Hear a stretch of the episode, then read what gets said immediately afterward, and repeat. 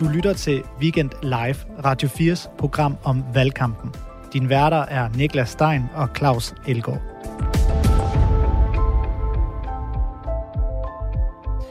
Blå Blok spejder langt efter marken, magten, og Lars Løkke sidder godt og sig med udsigt til en ordentlig pose mandater. Men det hele kan i sidste ende ende med at blive afgjort i Grønland. Det handler som altid en masse om meningsmålinger i valgkampen, og i den her uge Ja, der faldt der en, der, hvis det skulle vise sig at blive det endelige billede om 10 dage, kan ende med at gøre Grønland og Færøerne til kongemager. Så det skal vi selvfølgelig også snakke om i Weekend Live i dag. Det her det er Radio 4's program om valgkampen, og vi sender alle weekenddage frem mod valget den 1. november. Altså alle lørdage og søndage klokken 8 til 9 om morgenen.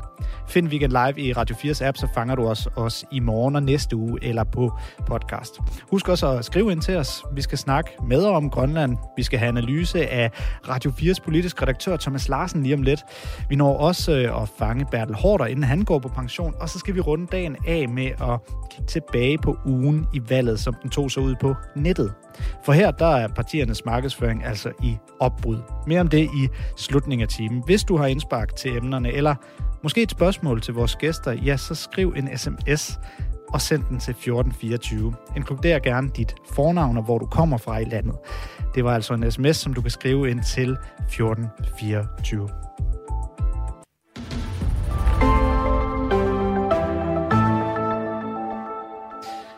mit navn det er Niklas Stein, og jeg er din vært her i Weekend Live sammen med Claus Elgaard. Og godmorgen, Claus. Der var der noget lys. Når der kommer lys i lampen, så må man sige, åh, god morgen. Det er jo en øh, fantastisk valgkamp, vi er i gang i. Den buller og brager på sin egen sagte måde, med en statsminister, der sidder i, øh, i baghånd, kan man vel sige lidt. Det er ligesom en lynnedslag i en spaghettifabrik. Det kan være svært at danne sig et overblik. Men øh, det skal vi have nu, nemlig hvordan øh, det er gået i øh, ugens løb. Nu kan vi nemlig sige, øh, vi skal dykke ned i, i, i valgkampen, hvor, som jo er ved at regne ud, og hvad der har været af historier, det skal vi kigge og have analyseret sammen med vores politiske redaktør øh, Thomas Larsen. Godmorgen, Thomas. Godmorgen. Thomas, hvad er for dig totalbilledet i valgkampen lige nu? Altså, hvis vi tager det sådan fra et øh, helikopterperspektiv og ser det hele øh, ovenfra, så må man sige, at den øh, største og afgørende historie, det er, at det er lykkedes for Socialdemokratiet og Rød Blok at vinde meget af det tabte land ind igen. Og dermed, der mener jeg jo, at når vi sådan skruer tiden tilbage fra før valgkampen og også omkring valgkampens start, øh, så lignede det jo altså, at, øh, at hele Rød Blok øh, stod meget øh, trængt og var sådan lidt mast op mod øh, muren. Øh, og og i virkeligheden, hvis vi også går tilbage til altså hele øh, minkskandalen og minkrapporten, som I kan huske der i sommer, der så det jo i realiteten ud til, at Mette Frederiksen faktisk ikke ville have en chance for et genvalg. Og der må vi bare konstatere, at her nogle uger inde i øh, valgkampen, der er det simpelthen lykkedes for især altså Socialdemokratiet at være i kontrol i store dele af valgkampen, indhente det tabte, og øh, Rød Blok ligger altså bedst øh, på opløbsstrækningen nu og har altså chancen for at bevare uh, regeringsmagten. Så på den måde, så er der ingen tvivl om, at øh, i, øh, i Rød Blok, der sidder man med en øh, stor lettelse. Man sidder også med en stille glæde over, hvordan det går, og håber, at der ikke kommer til at ske store fejltagelser her i den sidste del af valgkampen. I Blå Blok, der begynder man omvendt at se frustrationerne slå ud.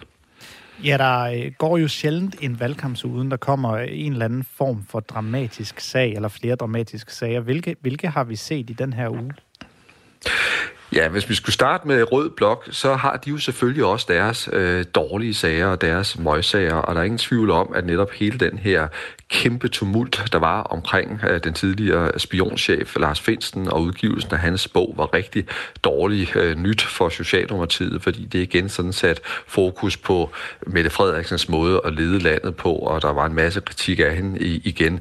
Men det, der bare er sagen, det er, at den, øh, at den øh, historie er mere eller mindre død, og det er også fordi Socialdemokratiet rent faktisk er lykkes med at få lagt den død og nu kører videre.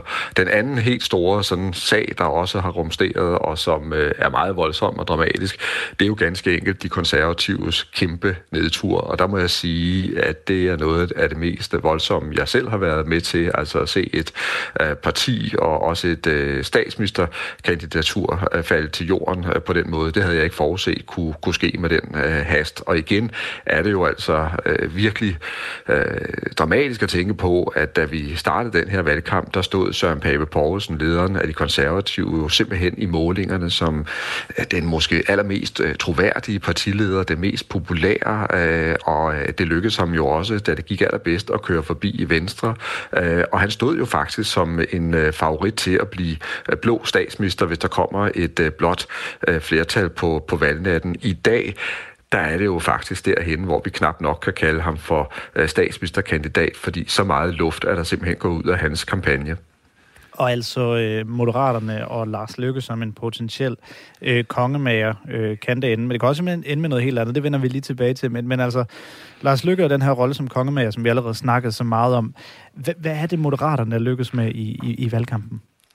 Ja, og det er jo så en af de næste afgørende historier, vi fokuserer ind på her, og det er jo Lars Løkke Rasmussens historiske og helt vilde comeback, som jeg ikke tror, at nogen på Christiansborg havde forestillet sig. Langt de fleste har i tiden været ret overbevist om, at han skulle nok komme ind i Folketinget, men med den her opbakning, det er der ikke nogen, der havde set øh, komme, og det er rent faktisk sådan, at hvis vi kigger på den allernyeste måling, der er kommet fra øh, Opinion og fra Danmarks øh, Radio, der ligger Moderaterne altså på næsten 10 procent, altså en opbakning fra hver tiende dansker.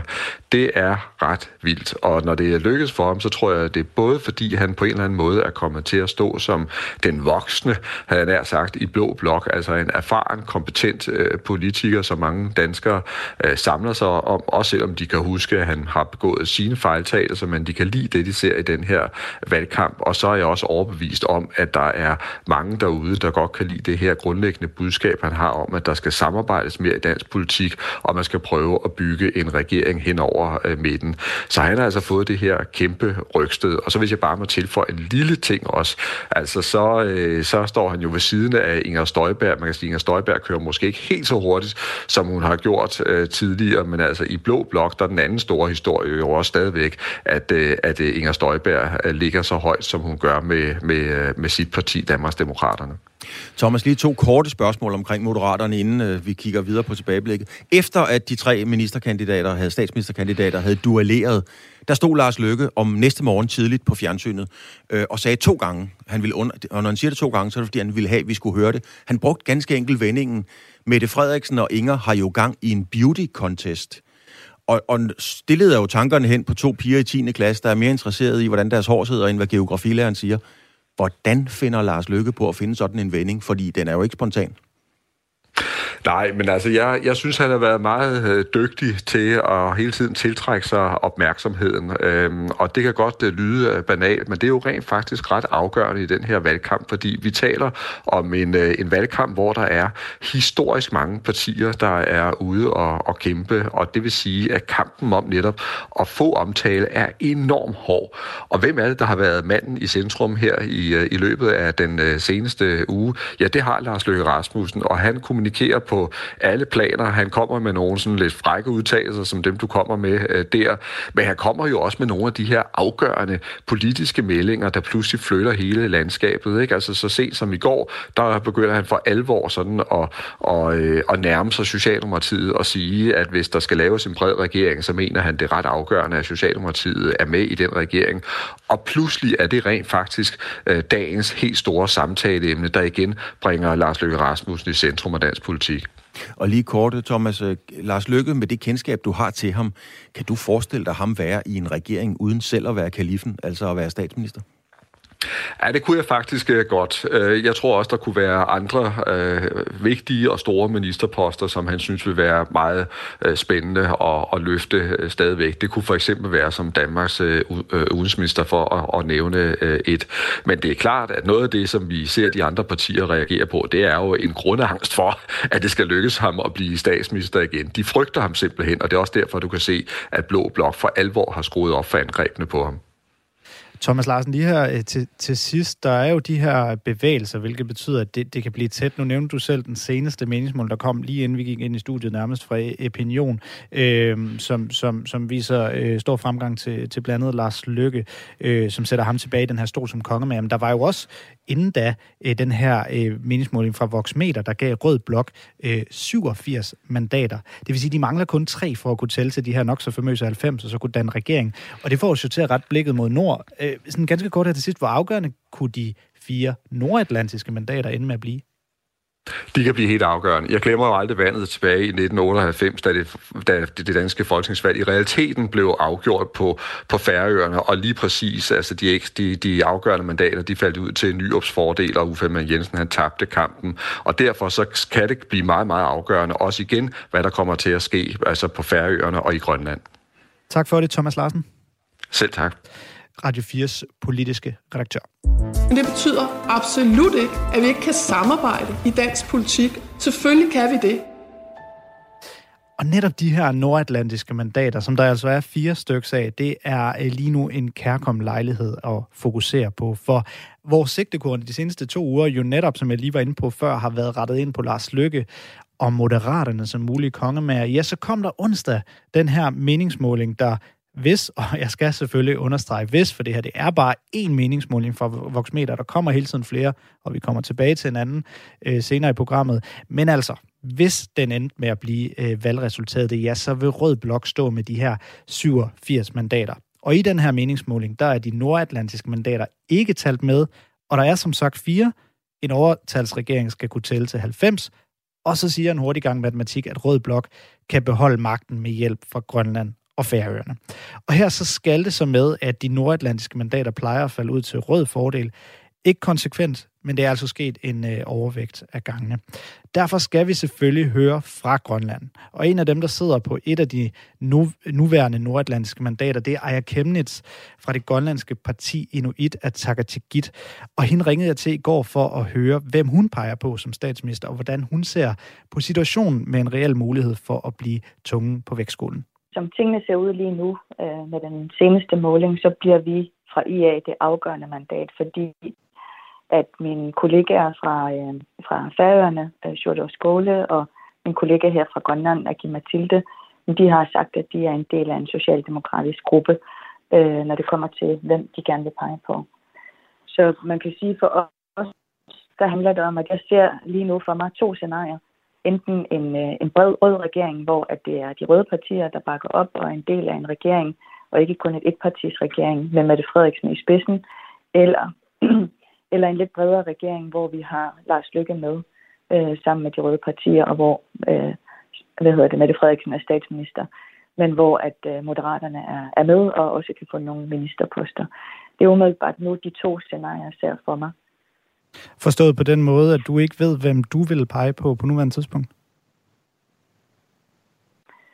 Det, det ligger lidt i kortene. Øh, at, øh, at for mig så vil det være yderst vanskeligt for mig at pege på Søren Pape. Jeg har jo selv haft en, øh, en øh, episode med ham, hvor at det var vigtigt for mig at få frem, hvad hans holdning var til Grønland. Og det, der sagde han jo, at han havde udtalt, at det var som Afrika på is. Øh, og det gør det yderst vanskeligt for os at pege på ham, fordi det, øh, det har været skadeligt Altså for relationen mellem Grønland og Danmark. Øh, og det samme gælder egentlig i forhold til, til Venstre. Altså en, en ren blå regering har jeg meget svært ved at se, at, øh, at vi skulle støtte fra IA's side, fordi at, øh, at, at der er nogle øh, yderfløjene i, øh, i højre side af, af Folketinget. Øh, det er nogle partier, som vi har meget, meget svært ved at se øh, selv spejlet i. Men i øh, i Inuit og Takatagit, der, der er jo kendt for at være et parti på venstrefløjen selvfølgelig. Så det her med, at du åbner op for en bredere regering, er det ikke bare noget, du siger, fordi øh, det selvfølgelig også vil give dig øh, bedre kort på hånden i forhold til at kunne stille nogle krav til en Mette Frederiksen-regering? Det er jo sådan set noget, jeg hører flere sige. Altså, det er det mest uforudsigelige valg i, i nyere tid. Jeg hører Mette Frederiksen tale om en bred regering. Jeg hører øh, Lars Lykke tale om en bred regering. Og jeg tror, det er vigtigt, at man øh, i en usikker tid er med til at skabe noget tryghed. Øh, og det vil også sige, at man, øh, man får en, en klarhed omkring, jamen, hvad er det for en retning, vi skal gå i? Hvad er det for nogle... Altså, vi skal have fokus på sagerne, ikke så meget på, på personen, synes jeg, i, i, i den her situation. I, øh, du og I jeres parti hos IA, I stiller jo så øh, nogle krav øh, til en øh, kommende regering. Øh, 10 krav, som jeg forstår det. Uden at vi skal liste den op fra ende til anden, hvad går det så øh, sådan nogenlunde konkret ud på? Jamen det går på, at det samarbejde, som Grønland har i forhold til at bekæmpe seksuelle overgreb i, i Grønland, at det er noget, vi skal fortsætte med. Vi skal være med til at sikre, at der er bedre forhold for vores studerende fra Grønland, vi skal være med til at sikre, at der er særligt på sundhedsområdet et tættere samarbejde, øh, primært på, på kraftområdet. Vi skal være med til at sikre bedre løn til vores politi- og så de kommer op på en dansk overenskomst og, og på forsvarsområdet. Så det er jo vigtigt for os at sige, at Grønland bør have vetoret, og at Grønland bør selvfølgelig sidde med i et kommende forsvarsforlig og have afgørende øh, indflydelse på de sager, der har med Grønland at gøre, ud fra det motto, intet om os uden os intet om Grønland uden Grønland, som IA er gået til valg på de seneste par gange. Og hvordan vil du vurdere jeres mulighed for nuværende på at, at få de her krav igennem med den situation, som vi ser lige nu, for øh, bare for at gentage det, at, at det ser ud til, at de nordatlantiske mandater lige frem kan ende med at blive selve tunge på vægtskålen. Hvordan vil du vurdere jeres mulighed for at få de krav igennem med den her situation? Jeg vurderer, at de er, de er rigtig gode. Øh, og jeg baserer det egentlig på, at jeg har været til forhandlinger, både dengang Lars Lykke var statsminister, eller skulle til at blive statsminister, og det samme gælder også i forhold til Mette Frederiksen. Så det er jo blevet det nye normale, at man også inddrager de nordatlantiske mandater for at høre, hvad er det for nogle ting, der er vigtige for jer. Og både under Lars Lykke og under Mette Frederiksen, der har vi fået ting igennem i øh, regeringsgrundlaget eller i forståelsespapiret. Og, og det tegner jo godt for, at de her ting, det er faktisk en ret realistisk plan. Og, og det interessante for os, det var jo sidste gang øh, fra IA's side, der stillede vi jo krav om, om to ting, nemlig at vi skulle bekæmpe seksuelle overgreb som noget nyt i fællesskab, men også at vi skulle sikre bedre løn til politi og anstaltsbetjente. Og det opnåede vi faktisk inden for et halvt års tid efter et valg.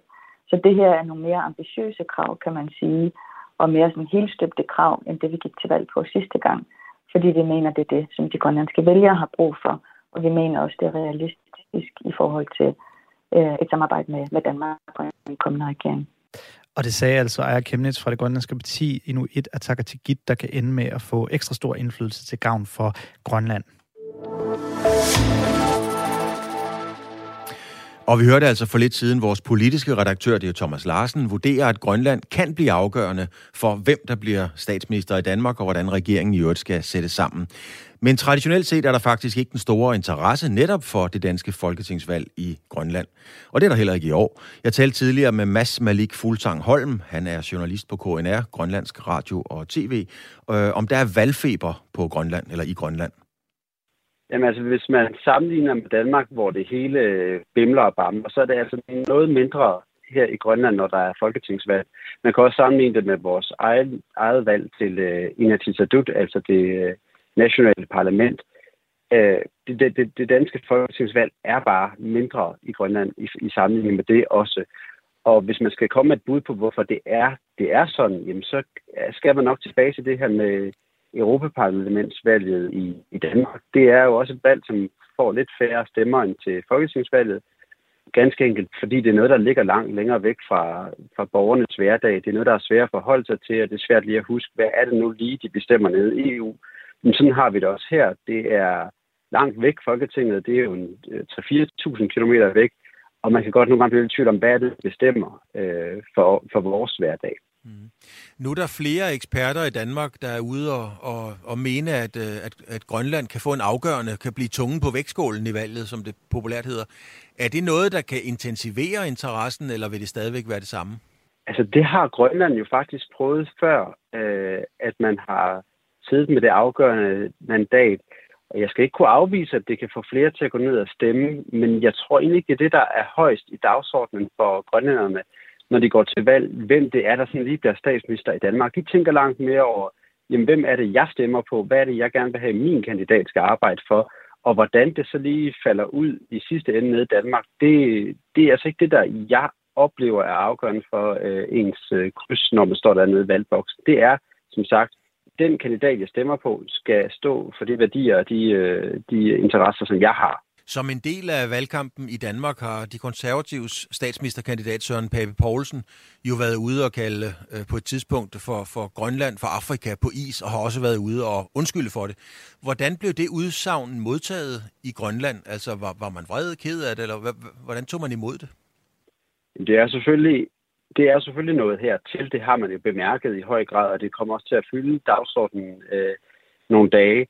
Øhm, jeg tror, de fleste, når, som vi har snakket med her på KNR, jamen de trækker lidt på smilebåndet, øh, når vi spørger dem til, hvad de egentlig synes om det.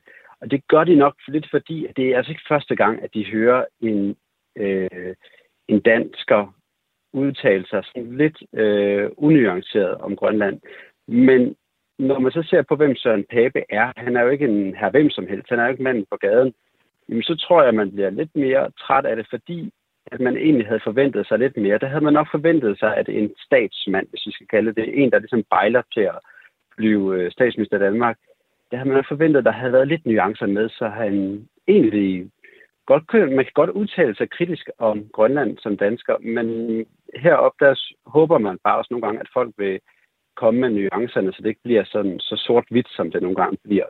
Kan det få den betydning, at, at, en, at grønlændere ikke vil stemme på et grønlandsk parti, som bagefter går ud og bakker op om et regeringssamarbejde i Danmark, hvor Pape øh, er en del af en regering? Altså, kan det udsagn gøre, at sådan et parti kan man ganske enkelt ikke stemme på så?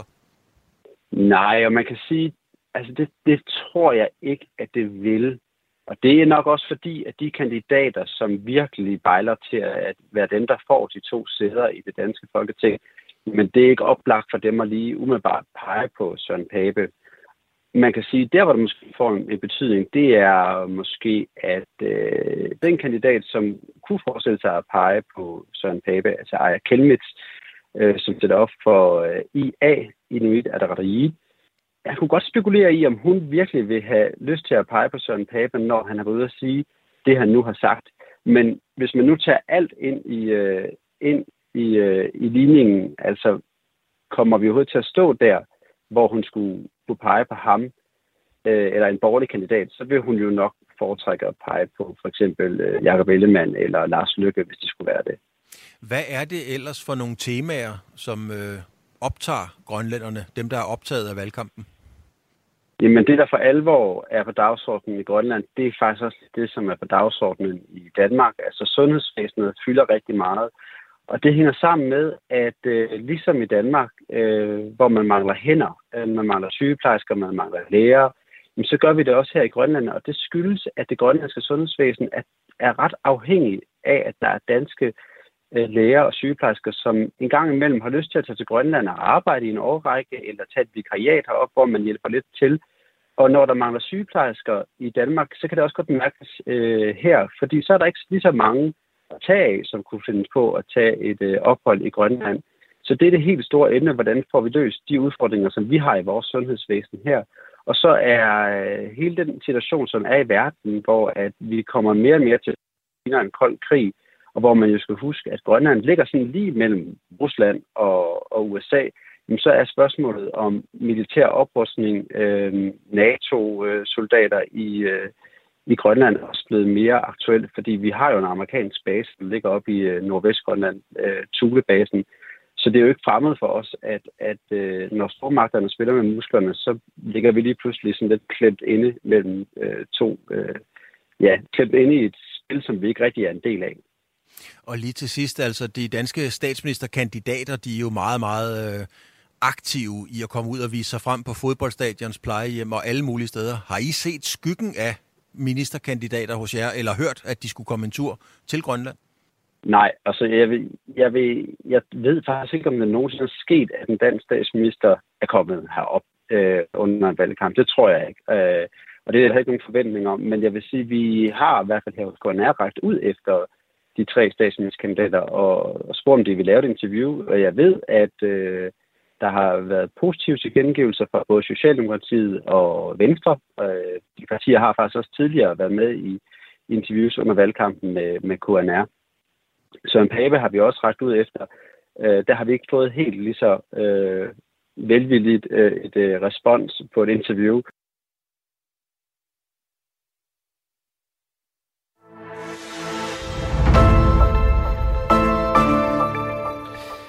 Øh, parkerer de nordatlantiske mandater for nu, men jeg kan godt love jer for, at det er noget, vi kommer til at følge meget tæt, for det er en unik mulighed for at gøre Grønlands indflydelse ekstra gældende. Husk, at du kan skrive ind til os her på Weekend Live, der altså er Radio 4's valgprogram øh, om valgprogram, øh, undskyld, om valgkampen selvfølgelig, øh, og som sender alle weekenddage øh, kl. 8-9 frem til valgdagen. Send en sms ind til 1424. Du må meget gerne lige inkludere dit fornavn og hvor i landet du kommer fra. Det er altså en sms, som du kan sende ind til 1424 om alt det, som vi beskæftiger os med i dag. Nu skal du lige have et nyhedsoverblik.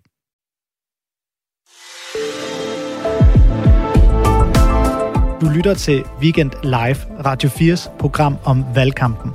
Din værter er Niklas Stein og Claus Elgaard.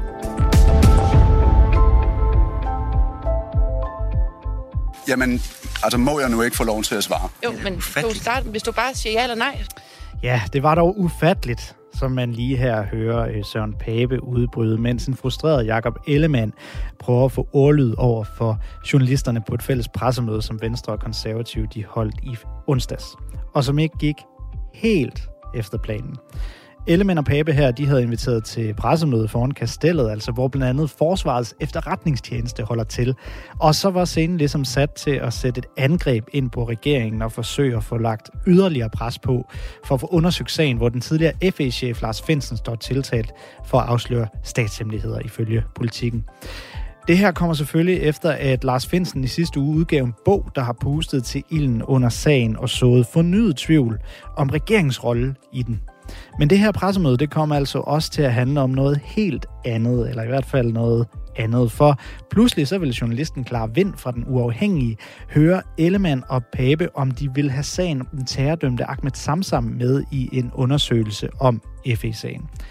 Den sag, altså med Ahmed Samsam, den går kort sagt ud på, at den danske statsborger Ahmed Samsam, han sidder, han sidder fængslet for at have tilsluttet sig i øh, islamisk stat, men Samsam han har ifølge en række medier her blandt DR i virkeligheden arbejdet som agent for PET og FE. Men det vil PET og FE altså ikke kendes ved, og den her sag, den foregik under Søren Papes vagt som justitsminister tilbage i 2018. Så skulle Samsam-sagen også med i en øh, FE-kommission, og skulle Pape i så fald også undersøges, vil journalisterne gerne vide på det her pressemøde. Men det havde Ellemann og Pape altså ikke den store lyst til at svare på, for nu handlede det her jo om en FE-sag om Finsenborg og regeringen.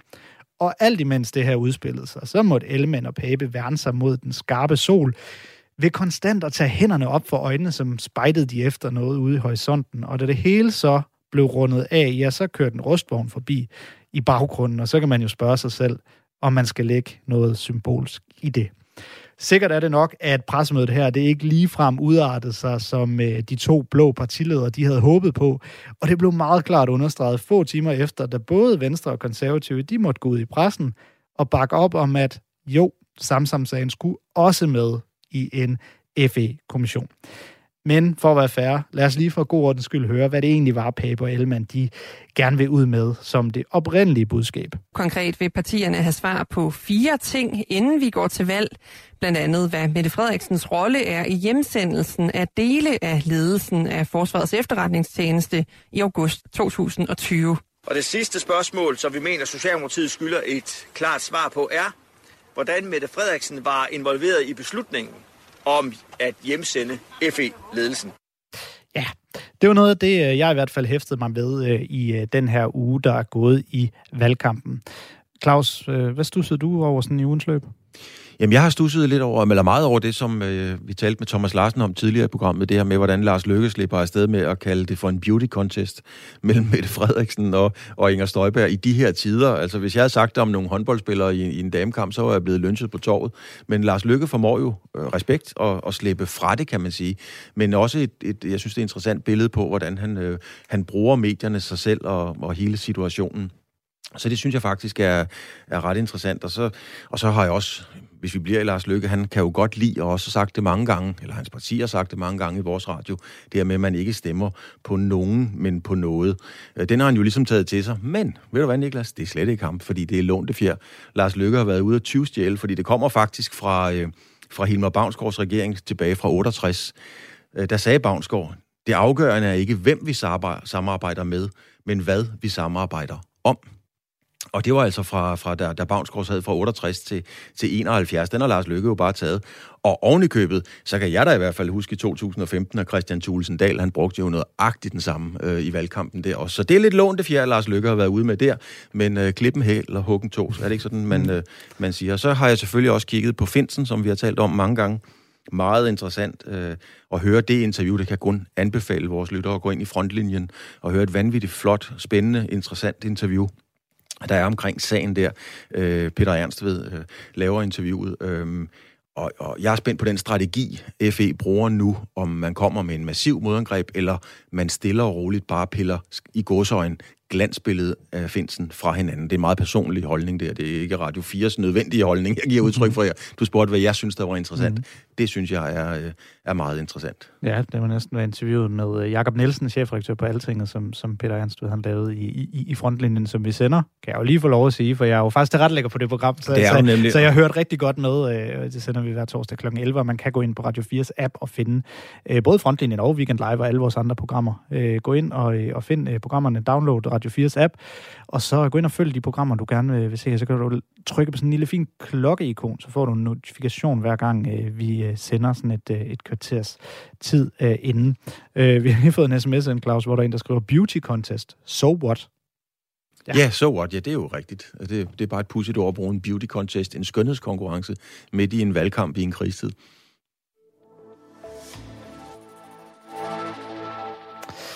Yes.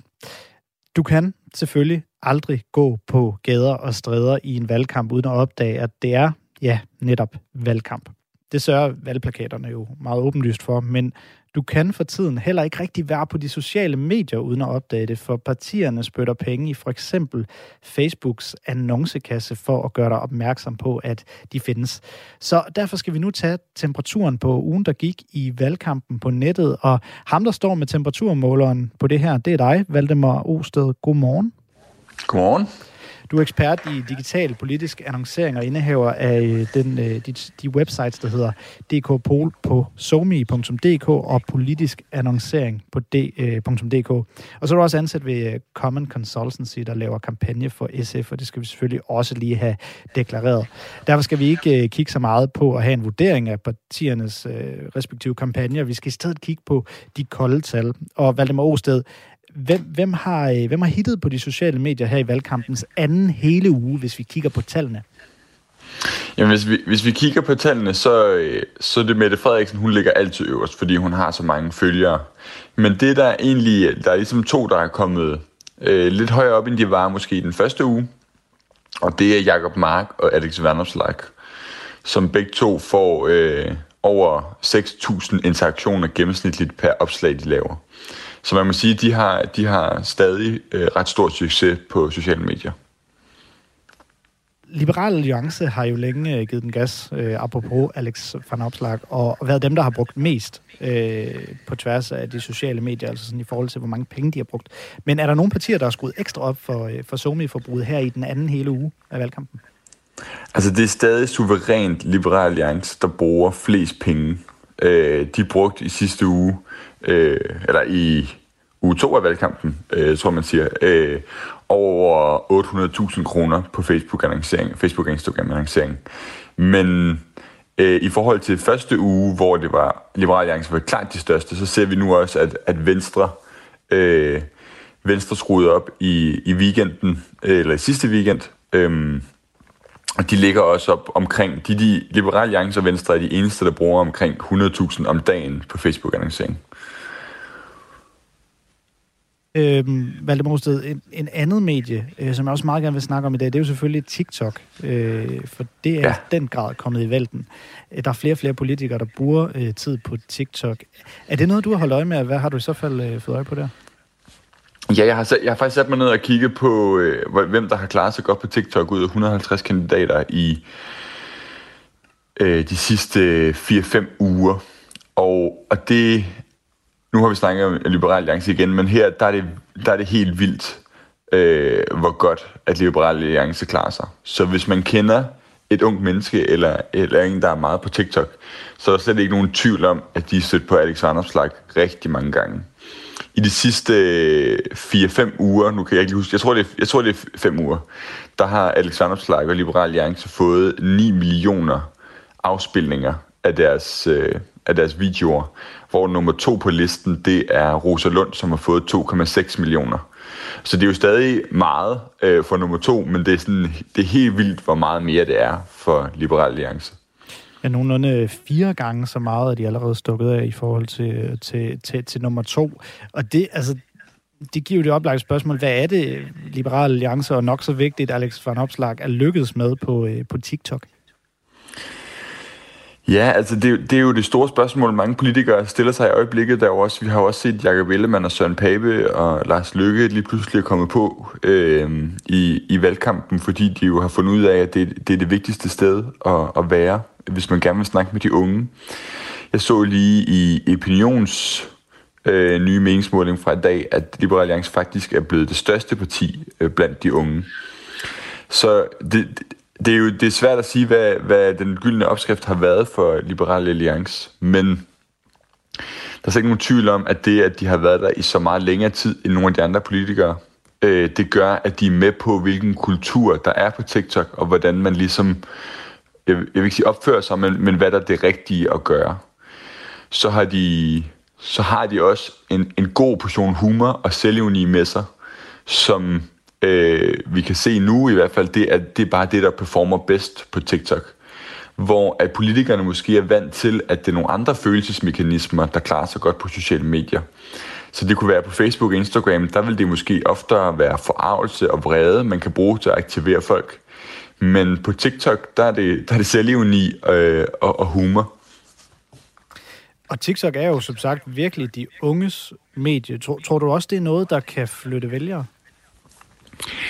Ja, altså vi, vi mangler stadig at se et, øh, et valg med en god case for det. Så da vi kiggede til kommunalvalget, der var der også nogle store TikTok-kandidater, men som ikke fik særlig mange stemmer. Og eller, så, så det vi ligesom øh, vi kigger ind i nu, det er, at vi, vi kan se til folketingsvalget, om det faktisk kan rykke noget. Og som jeg sagde, så er de jo det andet største parti blandt de unge i meningsmålingen nu, og det har de altså ikke været normalt. Så det, det er helt tydeligt, at Liberal Alliance har fået rykket nogle vælgere i meningsmålingerne øh, her hen over de sidste to-tre uger.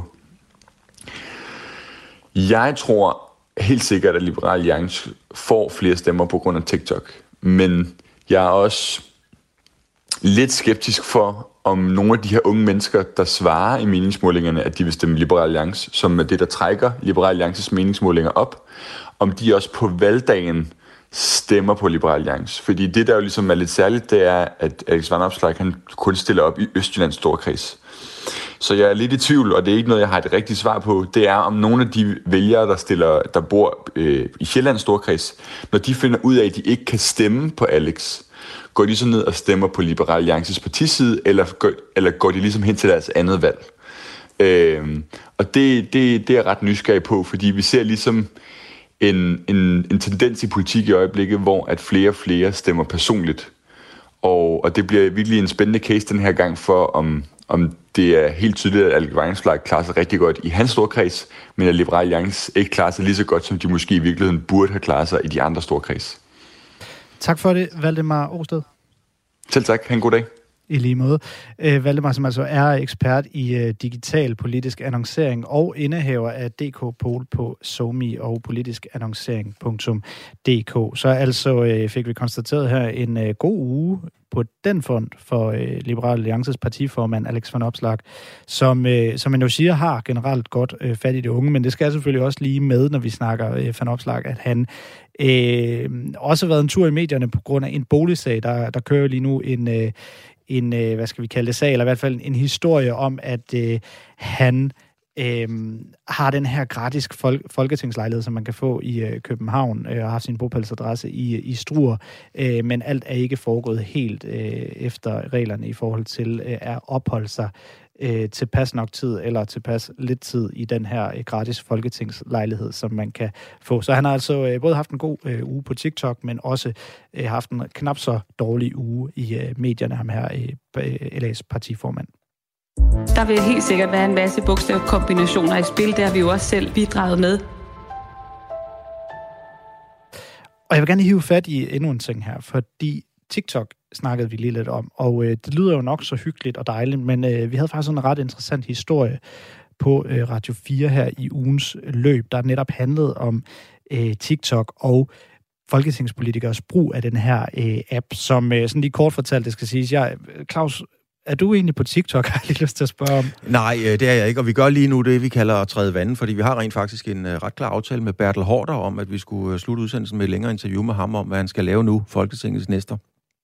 Men øh, vi er faktisk i kontakt med Bertel Hårders assistent og rådgiver og alt muligt. Øhm, men der er ingen Bertel Hårder i den anden ende, så hvis, Bertel, hvis du sidder derude og lytter, så ringer vi faktisk lige nu desperat til dig for at få, øh, for at få stillet de spørgsmål, som vi sendte en spørgeramme til dig på i går. Øhm, så det er derfor, vi lige træder den lidt i vandet. Nej, jeg er ikke på TikTok. Øh, jeg er verdensmester i at være analog.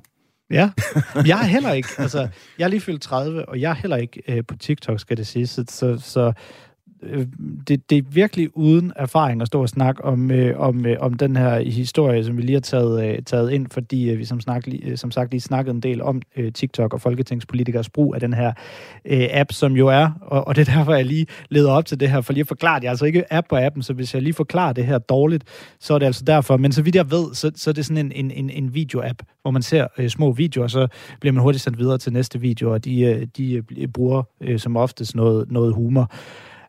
Og som sagt, det lyder jo meget hyggeligt alt sammen, men, øh, men, men den her app, TikTok, er altså ejet af, af Kina, og der har været en masse bøvl øh, og historier om, hvorvidt øh, man nu skal passe på med overvågning og, øh, og generelt med Kina, som jo er øh, meget under kritik for, øh, for brud på øh, menneskerettigheder. Og, og, og det leder så frem til den her historie, som vi havde på Radio 4 morgen i øh, ugens løb, hvor en forsker advarede om, at øh, politikere faktisk burde fjerne TikTok fra deres øh, folketingstelefon. Øh, lad, os, lad os prøve at høre, øh, jeg tror, jeg kan finde noget interviewet med øh, forsker Andre Ken Jacobsen her. Og det... er i fuld gang. Den har indtaget hele Danmark, og også digitalt. På det sociale medie TikTok forsøger de øh, danske folketingsmedlemmer at kabre stemmer. Blandt andre er enhedslistens øh, Rosa Lund og Liberal Alliances Alex Vandopslag er nogle af dem, der bruger TikTok og har fået mange tusind visninger på deres øh, videoer. De laver faktisk også videoer sammen, som de lægger op på det her TikTok sociale medie, som er kinesisk produceret. Min fordom er jo ikke, at de er dumme alle sammen og fattige.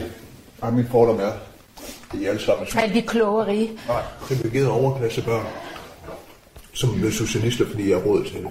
I har levet i sus og dus og velstand, og så har I siddet i dag ligesom adelen og siger, hvorfor spiser bønderne ikke bare brioche, når nu de ikke har råd til brød? Det er min fordom. Jamen, det er da en fordom, fordi det er ikke rigtigt. Det er altså sådan nogle videoer, hvor de udfordrer hinanden på fordomme, de har øh, om øh, henholdsvis den ene og den anden, Rosalund og Alex Vandopslag. Men det er langt fra øh, uproblematisk, at politikerne i stor stil er begyndt at bruge TikTok på den her måde. TikTok er altså kinesisk ejet. Det mener du, André Ken Jacobsen. Godmorgen. Ja, godmorgen. Du er adjunkt ved Institut for Statskundskab på øh, Syddansk Universitet og forsker i hybrid krigsførelse og øh, avanceret teknologi, som for eksempel TikTok. Hvorfor er det et problem, at øh, danske folketingspolitikere bruger TikTok? Ja, altså nu er det blevet pointeret flere gange, at det er kinesisk, og det er jo sådan set det grundlæggende problem. Øh, men jeg ser TikTok som værende en efterretningsplatform, øh, som suger data og overvåger sine brugere. Øh, jeg ser det som en påvirkningsplatform, øh, hvor algoritmer og censur øh, former brugernes virkelighed. Øh, og så ser jeg det også som en politisk platform, som Kommunistpartiet i øh, Kina øh, bruger som et, øh, et potentielt våben, øh, og som politikere jo så, som vi kan høre her, øh, også bruger til at føre politik på. Så det grundlæggende problem, det er simpelthen, at vi bliver nødt til at, at kunne beskytte vores, øh, vores informationsrum, øh, det politiske rum og vores private data. Hvor, hvor meget ved vi om uh, TikToks forbindelse til uh, det kinesiske øh, styre, uh, Kommunistpartiet og uh, efterretningstjenesterne i Kina? Øh, altså det er jo som øh, alt andet i, øh, i Kina meget, meget svært at, at vide præcist, øh, hvordan den relation er. Men det vi ved, det er, at der findes lovgivning på området, som øh, sådan set klarlægger relationen fuldstændigt. Øh, og det betyder, at øh, i 2017 der blev der lavet en national efterretningslov, som siger, at alle borgere, øh, virksomheder og organisationer, de skal samarbejde og overlevere øh, de data, som, øh, som de kinesiske efterretningstjenester, de måtte efterspørge, øh, og de skal gøre det uden at måtte fortælle om det. Så så altså, man kan ligesom skære helt igennem og så sige, at der er fri adgang, øh, hvis Kommunistpartiet skulle ønske det. Det sociale medie, som altså er ejet af et kinesisk øh, selskab, har tidligere fået massiv kritik for at udgøre en sikkerhedstrussel. I USA er der tidligere blevet talt om et decideret øh, forbud mod TikTok, og for nylig droppede det britiske parlament sin profil på det øh, sociale medie. Ifølge BBC var flere medlemmer af det britiske parlament blandt andet bekymrede for datasikkerheden. Lige nu undersøger de irske myndigheder TikTok, som har planer om at åbne et datacenter i Irland. Det fortæller Henning Mortensen, som er formand for Rådet for Digital Sikkerhed. Og den øh, undersøgelse er han ret spændt på resultatet af. For ifølge ham er der nemlig i Danmark en udbredt bekymring for, at øh, data fra kinesiske selskaber, som for eksempel TikTok, kan ende i de øh, forkerte hænder. Han siger sådan her, Henning Mortensen. Det risikable er jo, hvis der er en eller anden bagdør, og hvis der bliver overført nogle personoplysninger, jamen så vil man måske, i teorien i hvert fald, kunne kigge på at lave en profilering af europæere øh, i Kina. Og det vil sige, at man kan måske gå ind og profilere folk i forhold til, øh, hvad for et politisk øh, tilhørsforhold de har. Ja, og der skruer jeg lige ned for øh, Henning Mortensen og øh, den her historie om øh, TikTok. Så man kan altså gå ind på øh, Radio 4's app og høre Radio 4 morgen, og, Øh, uh, og øh, gå ind på Radio 4's hjemmeside og læse øh, nyheden. Og vi skal lige sige, at øh, grunden til, at vi træder lidt vand, det er, fordi at vi leder stadigvæk efter Battle Hård, og nu når vi simpelthen ikke at få Folketingets øh, næstor med. Han har desværre ikke taget telefonen, øh, og vi har sådan rigtig glædet os til det, og havde faktisk også forberedt Battle Hård rigtig godt på det her øh, interview, der skulle handle om hans tid efter Folketinget. Han har jo været minister i næsten øh, 8.000 dage, og er en af dem, der har siddet der allerlængst tid, og det var interessant at høre, hvad den 78-årige Hård havde lyst til at, øh, at lave her efter. Det var faktisk sådan en gang for for mange år siden i, i 80'erne, hvor man råbte Bertel øh, hårdt og hårdt og seminarie morder. Øh, der sad jeg selv sammen med en politisk kommentator i dag, jeg skal undlade mig at nævne navne, men vi sad sammen med Dan Tyrell, der holdt et foredrag i Horsens, og øh, udarbejdede en øh, plan om at, på den gode måde selvfølgelig med Bertel Hårders øh, øh, accept, at lave en fingeret kidnapning i protest mod at lukke de her seminarier og sådan nogle ting. Det var simpelthen en happening, som vi ville lave, men, øh, men den var Bertel Hårder ikke med på. Dan Tyrell var ellers rigtig varm i koderne for at få lavet den happening ganske enkelt, men øh, den blev ikke til noget. Så fik vi også nævnt Dan Turell. Ja, lige præcis. Jeg elsker det.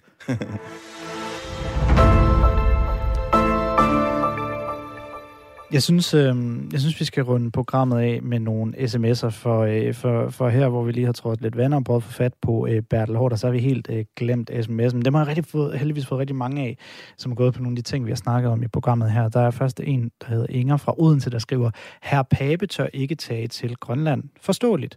Derfor kan han ikke blive statsminister. Og øh, så er der en anden lytter fra... Øh, nej, det er samme øh, Inger fra, fra Odense, der skriver, Papes undskyldning i Storms pakhus til Grønland var pinlig.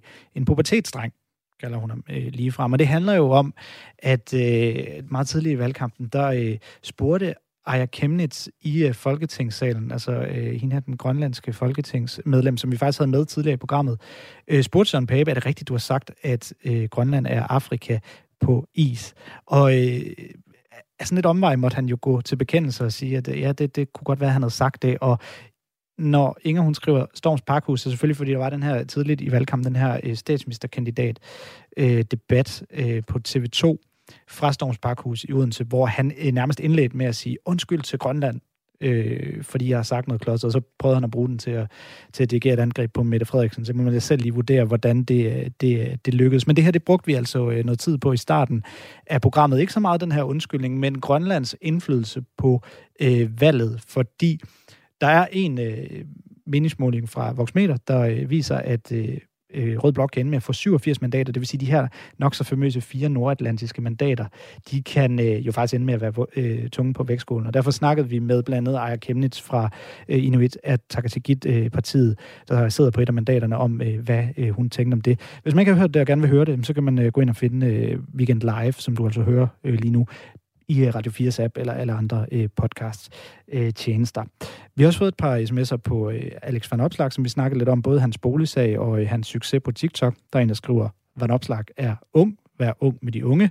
Og så er der en, der spørger, om øh, Van Opslag har skyggekandidater, og det leder så helt ind i, over en helt anden historie, som, øh, som medierne har skrevet om i ugens løb, nemlig øh, brugen af skyggekandidater. Det handler dog primært mest om Socialdemokraterne. Det kan vi slet ikke nå at komme ind øh, på nu.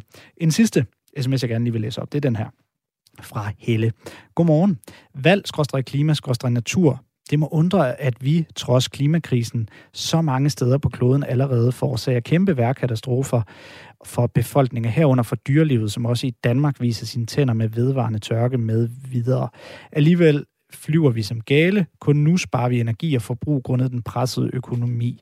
Og alligevel ser det ud som om klima og miljø ligger langt nede på vælgernes prioritering. Det må undre, at vi reelt ikke tager den stigende globale opvarmning alvorligt, skriver altså Helle. Og jeg kan faktisk lige nævne, at i morgen, øh, der har vi en øh, ung øh, folketingsvalg, øh, kandid, øh, hvad skal man kalde det, en, en, der stiller op til Folketinget for øh, første gang, en debutant, prøvede jeg at sige, øh, med, som jeg ved har øh, klima som en af mærkesagerne. Det ser jeg personligt rigtig meget frem til, at vi i hvert fald får det her emne lidt mere ind i programmet her i morgen, som øh, altså hedder Weekend Live og er Radio 4's program om valgkampen. Du kan lytte til os alle lørdage og alle søndage klokken 8 til 9.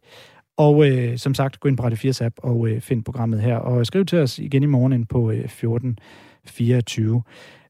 Hvad øh, Claus, det var, øh, det var en lidt hektisk udgang på øh, programmet her. Jamen, øh, sådan er det nogle gange. Og, og øh, Bertel Hårder var ikke i den anden ende af, af linjen.